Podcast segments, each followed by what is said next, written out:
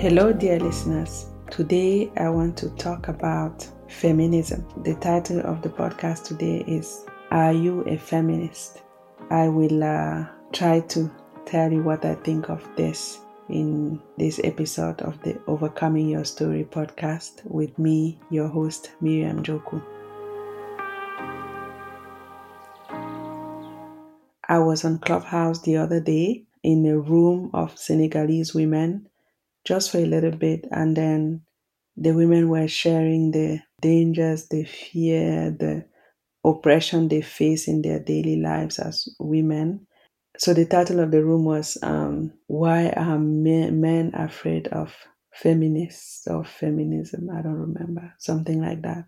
The men were coming on stage to speak and say that the women were victimizing themselves and there was nothing wrong in, in society. And so the women were very upset, uh, rightfully so, I think.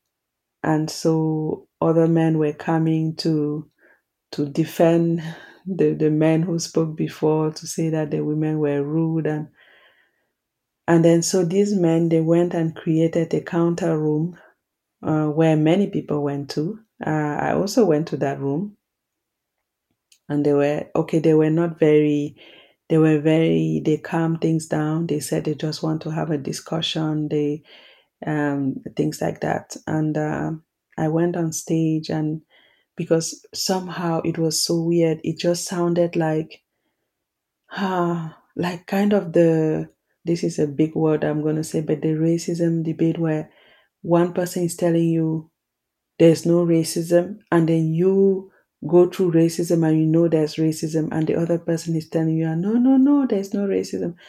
Yeah so this one is something else but what came through was that the men were saying there was no problem and then like kind of invalidating the experiences of these women who go through a lot of stuff in their daily lives in their families in society and then the men were like no no no but there's no problem these these are uh, ideas from the west there's no problem and uh, and these women they are doing like really concrete things to help other women who are victims of um, many things domestic violence rape and things like that. So the men were all hung on the words.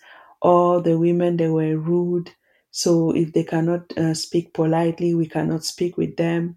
And then for me it was all down to their ego like because they were rude so I went on stage and I told them, I'm like, if we go above the words that these women were angry, can you hear the pain that they are trying to share? Can you hear what they're saying? Can you hear what they're trying to say? I told them, I'm like, when I was a child in, in Fumban, I had this, my cousin called Abdul. Like we were really young, we were not even five years old.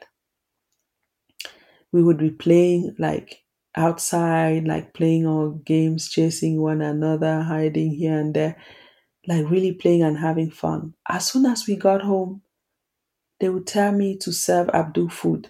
I would be like, in my head, but this child is as stupid as I am. Why must I serve him food? Why, why would he serve me food too? Nope. Oh, don't sit like that. Don't spread your legs. A girl doesn't spread their legs. You cannot wear this do this, do that. And then Abdul was free. He was my age and I was already serving him for real. I was so angry about that. But if I said something, I would have been smacked. So I didn't say anything. So the way boys are socialized and the way girls are socialized is very different. And it's funny because research shows that before um, five years old, boys are more sensitive than girls. So I don't know what happens afterwards. Of course, the socialization comes in with school and everything, but it's a system. It's patriarchy. It's it's a whole system that sustains that that the boys are socialized in a different way. They don't go through the things we girls go through. It's it's a totally different experience. I saw it from with my own with uh, my own experience um, where I was already serving this other child who was exactly my age. And there was I mean, there was no justification. He was not an elder, he didn't need any help. He could go get his food by himself. But I was taught to serve him fufu, bring water for him to wash his hands. And I can still remember that that, that was so unfair. And as a child, I was like, but why can't he bring me water to wash my hands, to eat my fufu, and serve me fufu too? Anyways, just to say that it's like patriarchy puts the women in a position, in what I saw growing up, in the position where the women even support the patriarchal system and then the, the I mean like the mothers, the older women, and then the young girls, they are forced into these roles, you know. Um, so they, they, they we, we are educated to sustain these roles and to shut up and to be in our place and to to be uh, subject to violence sometimes and just to to sustain it because to, those are our traditions. Then you start hearing something that oh we've always done it like that. These are our traditions. These ideas are from outside. In Africa, we don't know that things are going well for us when we don't import these ideas. But the thing is, as a male growing up in such a system, you don't have the same experience as a woman. You don't have the same violence imposed on you. You don't go through the same things. So I think in such a debate, which is very sensitive, which is very hard to have because it's uh, you have to like confront parts of yourself. It's very uncomfortable. You have to face your own ego. It's as if you're being accused of being a bad person. But that's not it. When a person is silent for so long, when they start talking, they will not talk in a very smooth and constructed way. They will come across angry, frustrated, and different things.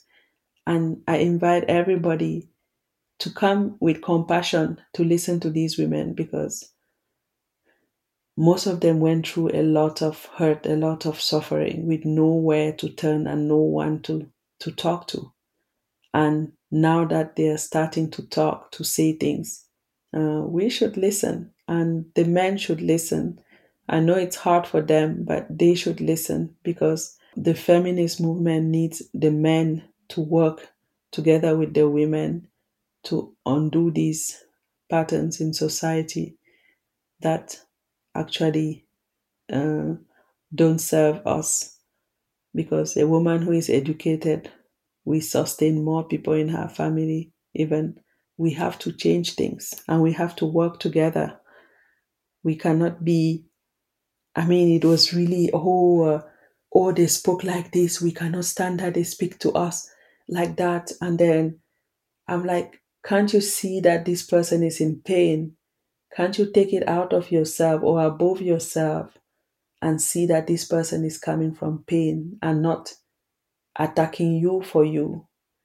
It's their way of expressing their pain. It's not the best, but can we bring in some compassion? It's it's really it's a it's a difficult debate. So in that I was wondering, so what am I? Am I a feminist or am I, I'm not a feminist? Because I always saw feminism like um, the feminist movement from the West, and there are so many different currents, some uh, with which I struggle, you know. Um, I don't identify myself with, I don't see myself in, but from my viewpoint, I think I am a feminist, most definitely, because I want women to have equity, equality in society.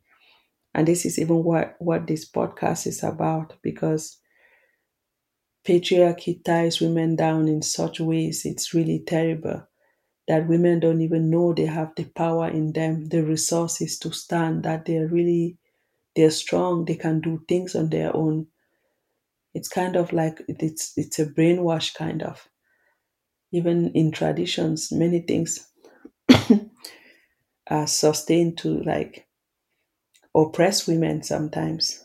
I remember my uncles because my mom when she ran away from her first marriage, she didn't remarry and my uncles wanted her to marry not because they wanted her to be so happily married and in love no it was for their own honor how could she she lives alone She doesn't even tie uh, wear a head tie to cover her hair.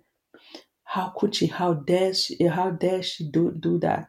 But whenever she came to visit, no one dared to say anything because they wanted her to share her salary she had from her job with them, so they wouldn't say anything. But they would come and brainwash me as a child to tell my mother to marry. And I would go and say, Mama, uh, please can you marry so that you can bring the honor to the family? Poor me. And um, she would just smile and then not uh, say anything.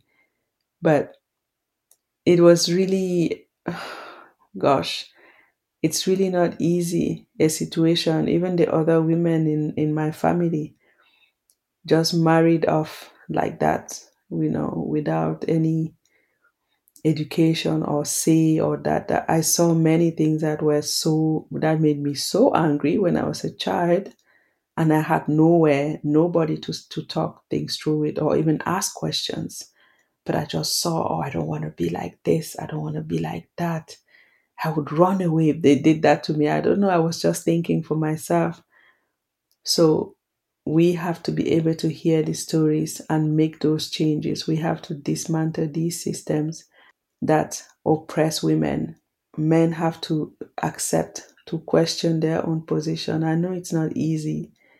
I really know it's not easy, but everybody will be better off if there was some equity, equality. I mean, as a girl child, I, I really hated being a girl. I hated it. I saw the way I was vulnerable. I was treated different. I uh, I, I didn't like it. I was not respected. I was a, a tool, you know. I had to clean, serve, and stuff. And uh, I didn't like that. I wanted to be a boy just because it, you know, that's where the power was. I'm, I'm, I'm like, if I'm a boy, no one would do anything to me. And um, especially with the track record in my family of how women are treated. So, yeah, I didn't want to be that. So it leaves us with these these things, not only my role as a girl child, but other things along. But they leave us with some trauma that play tricks on us in adulthood. I remember uh, the first year I lived with my boyfriend, now husband.